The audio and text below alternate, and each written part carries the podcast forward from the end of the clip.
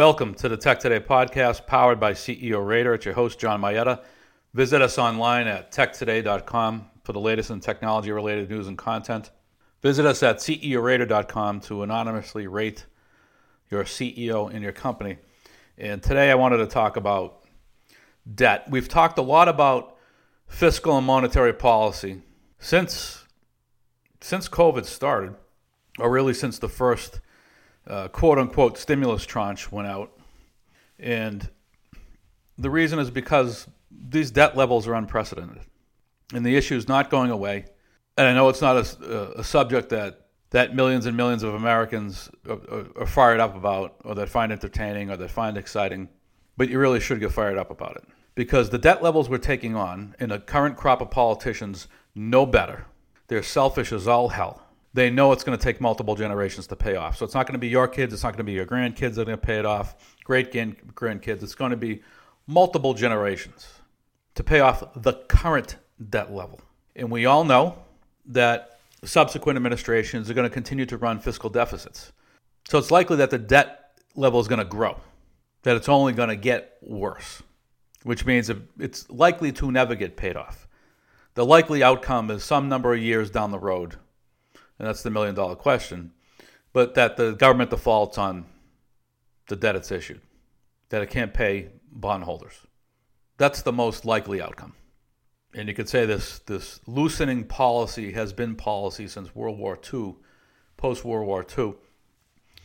Um, the, the, the period that I'm most familiar with, having lived through it as a as a, an investment professional, began in, in 2008 with the financial crisis. And that's when we, you know, we bailed out the banks, too big to fail, 800 billion in that first tranche. Quantitative easing, and the 800 billion was a, a once in a lifetime event, and the uh, quantitative easing was a, was a temporary one-off event that would uh, a, a tool to be used until the markets normalized, and, and then we would you know be done with it. And of course, what we did is we maintained low interest rates since then. As a result, we have record debt, record corporate debt, and record uh, public debt.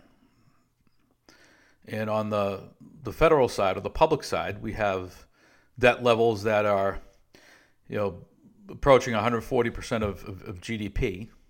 And QE, of course, has become a uh, par for the course daily operation so much for a one off. As Milton Friedman said, there's nothing more permanent than a temporary government program. And it's these liberal politicians that we keep electing the Bushes, the Obamas, the Trumps, now Biden. Remember when Trump, uh, uh, the, the, the, the, $2 trillion uh, tranche, which is supposed to be, that was supposed to be a once in a lifetime event. Oh, we're doing 2 trillion. It feels like overkill, but we're doing we're doing this, said former uh, Treasury Secretary Mnuchin, because once we uh, once we roll out this two trillion dollar stimulus, we'll never need to do anything like it again. This will take care of everything. Then a few short months later, we roll out a, a second stimulus under Trump. Uh, the, the, the, payments went out in December, 900 billion. So that brought, brought the total up to around uh, three trillion. And who knows what these programs will actually cost? Right when the when the when the tally is, is finally completed, it's likely to run higher than than what was what was budgeted that that initial estimate, right? The two trillion, the nine hundred billion, then the one point nine, and now we're talking about three to four to five for an infrastructure program under Biden, which is everything but infrastructure. Infrastructure is a fraction of, of, of the program. And I'll do a separate podcast on, on a breakdown on the uh, on the proposed bill for infrastructure. I haven't had a chance to go through that yet. So after we do the, the 900 billion in December, then we do another 1.9 trillion because the economy is going to die without it. So of, of course, the 1.9 trillion under Biden, the, the, the initial 2 billion under Trump, the 900 billion under Trump, doesn't stimulate the economy. Doesn't stimulate the economy. It creates inflation. Creates inflation. Creates moral hazard because now you've got God knows how many people that are home uh, collecting a check from the government that other, otherwise be working.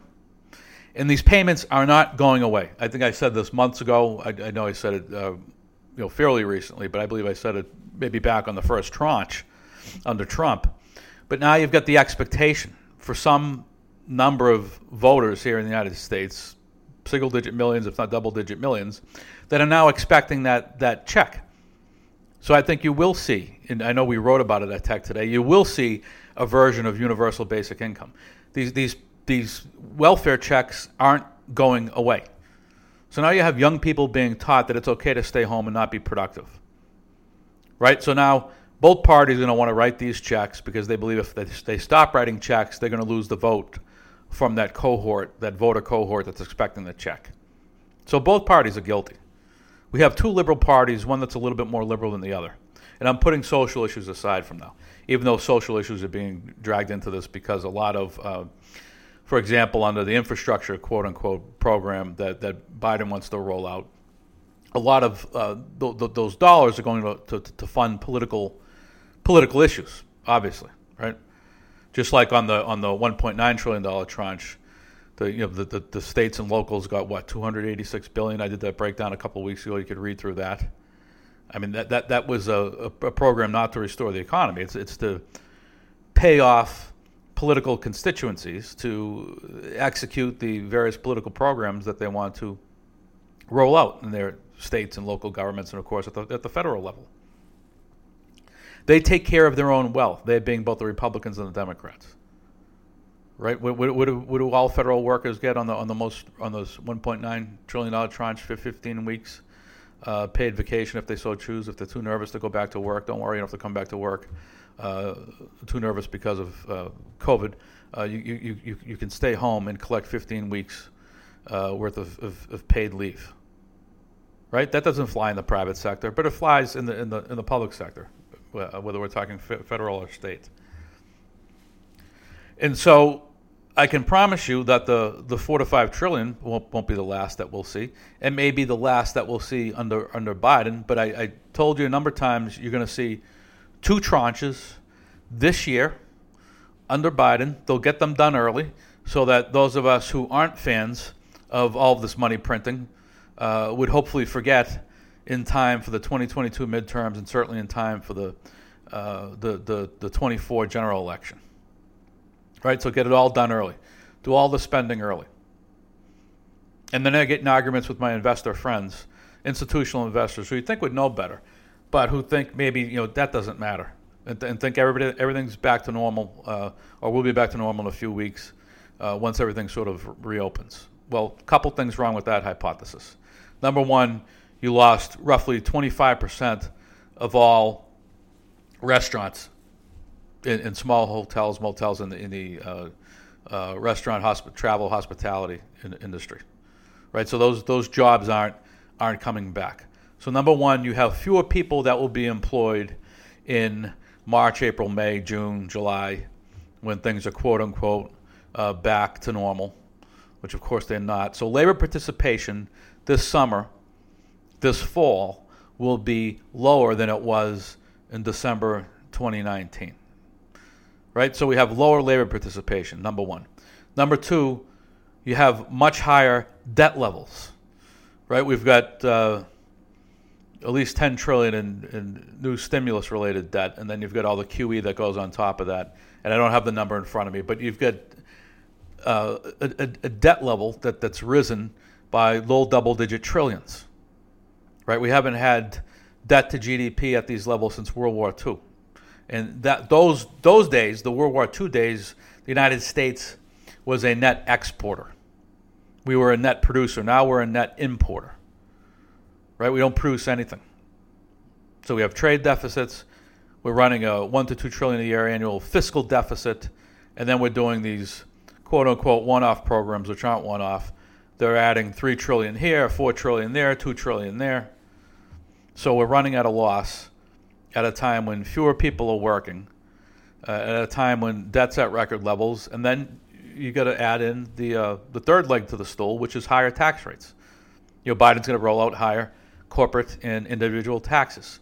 So fewer people working, record debt levels, and higher taxes. How is the economy going to be better and stronger uh, than it was in 2019, 2018, 2017? Right? It's going to be weaker weaker.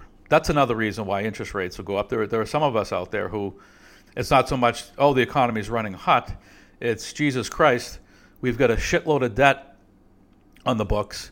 Less people are working, and this economy is a it's built on a mountain of debt.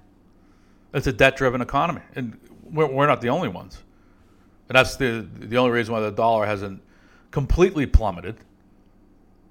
And they got lost 13% last year. But you've got the euro, all the other central banks are doing the same thing. They're, they're, they're printing like drunken sailors. So the dollar relative to the other countries, uh, you know, we're all making poor decisions at the central bank level. So both monetary policy and fiscal policy is is dramatically flawed, given that the default position on both the fiscal side and the monetary side is to, you know, lay on more debt, layer on more debt, print more capital to to subsidize the new debt issuances, and and that's the playbook, right? Which is why I said uh, a month or so ago, and then reiterated a couple weeks ago, that the Fed's not going to raise rates in the near term. It can't afford to. It can't handle. Uh, the country can't handle uh, the, the the debt service expense. So the Fed's going to keep rates low. And not only will, will they keep the rate low, they'll exercise yield curve yield curve control, which I, I think they're doing. It looks like the, the 10 year, the 20 year, and the 30 year over the past four days has, uh, you know, it's, it's come back in. So you've got to believe that's the, that's the Fed out there uh, as, as, a, as, a, as a buyer uh, working to, to cap rates. So you, you can't print in perpetuity. You can't issue debt in perpetuity because at some point you're going to pay this stuff back and at some point you're not going to be able to pay the stuff back. And I, I feel like we're already there. I think that uh, we've bitten off more than we could chew, and at some point we default, and the dollar crashes. It's that simple, and that's not why Bitcoin's up. My barber isn't invested in, in Bitcoin because he's because he's concerned with inflation, but he because he's concerned that the, the dollar is losing is losing value. It's a speculative asset. Way too many of these guys uh, who are in Bitcoin, who are, who are, pitching their Bitcoin ETFs or what have you, who are you know positing on CNBC and these other uh, outlets that the reason why Bitcoin has taken off is because people are concerned with inflation. Come on, come on. So he's hoping that Gary Gensler, when he when uh, I don't know if he's had his first day as SEC chairman. Uh, but it's imminent if he's not already officially SEC chairman. I, I haven't uh, looked at the news on him in, in several days. Uh, but let, let's hope he gets tougher on, on all the cryptocurrency fraud, on all the corporate fraud, and stops this nonsense around um, uh, slapping companies and people with fines where they neither have to admit guilt nor innocence. You know, they just kind of pay a toll and get to continue to play. That practice is getting old. So I'm not hopeful that the Fed will do what it should and and get the economy under control. Uh, I think we're going to need to have a, a new chairman before that happens, and I think we're going to have to have a crisis before that happens. They're going to keep this party running as long as they can, even though it's making it worse by the day. But I, am I'm, I'm hoping I've got fingers crossed that on the on the enforcement side, that SEC Chairman Gary Gensler uh, you know get, gets rid of all the the froth in the markets insofar as it's it's um, that that froth is, is related to to fraud uh, and behavior that even toes the line. You know, we've got too many of these uh, SPAC promoters on on the news and on social media promoting their their wares and running pump and dumps and things like this, which is just outrageous behavior. So the government clearly, at the moment, does not care about eradicating fraud from the markets. That's all for now. See you next time.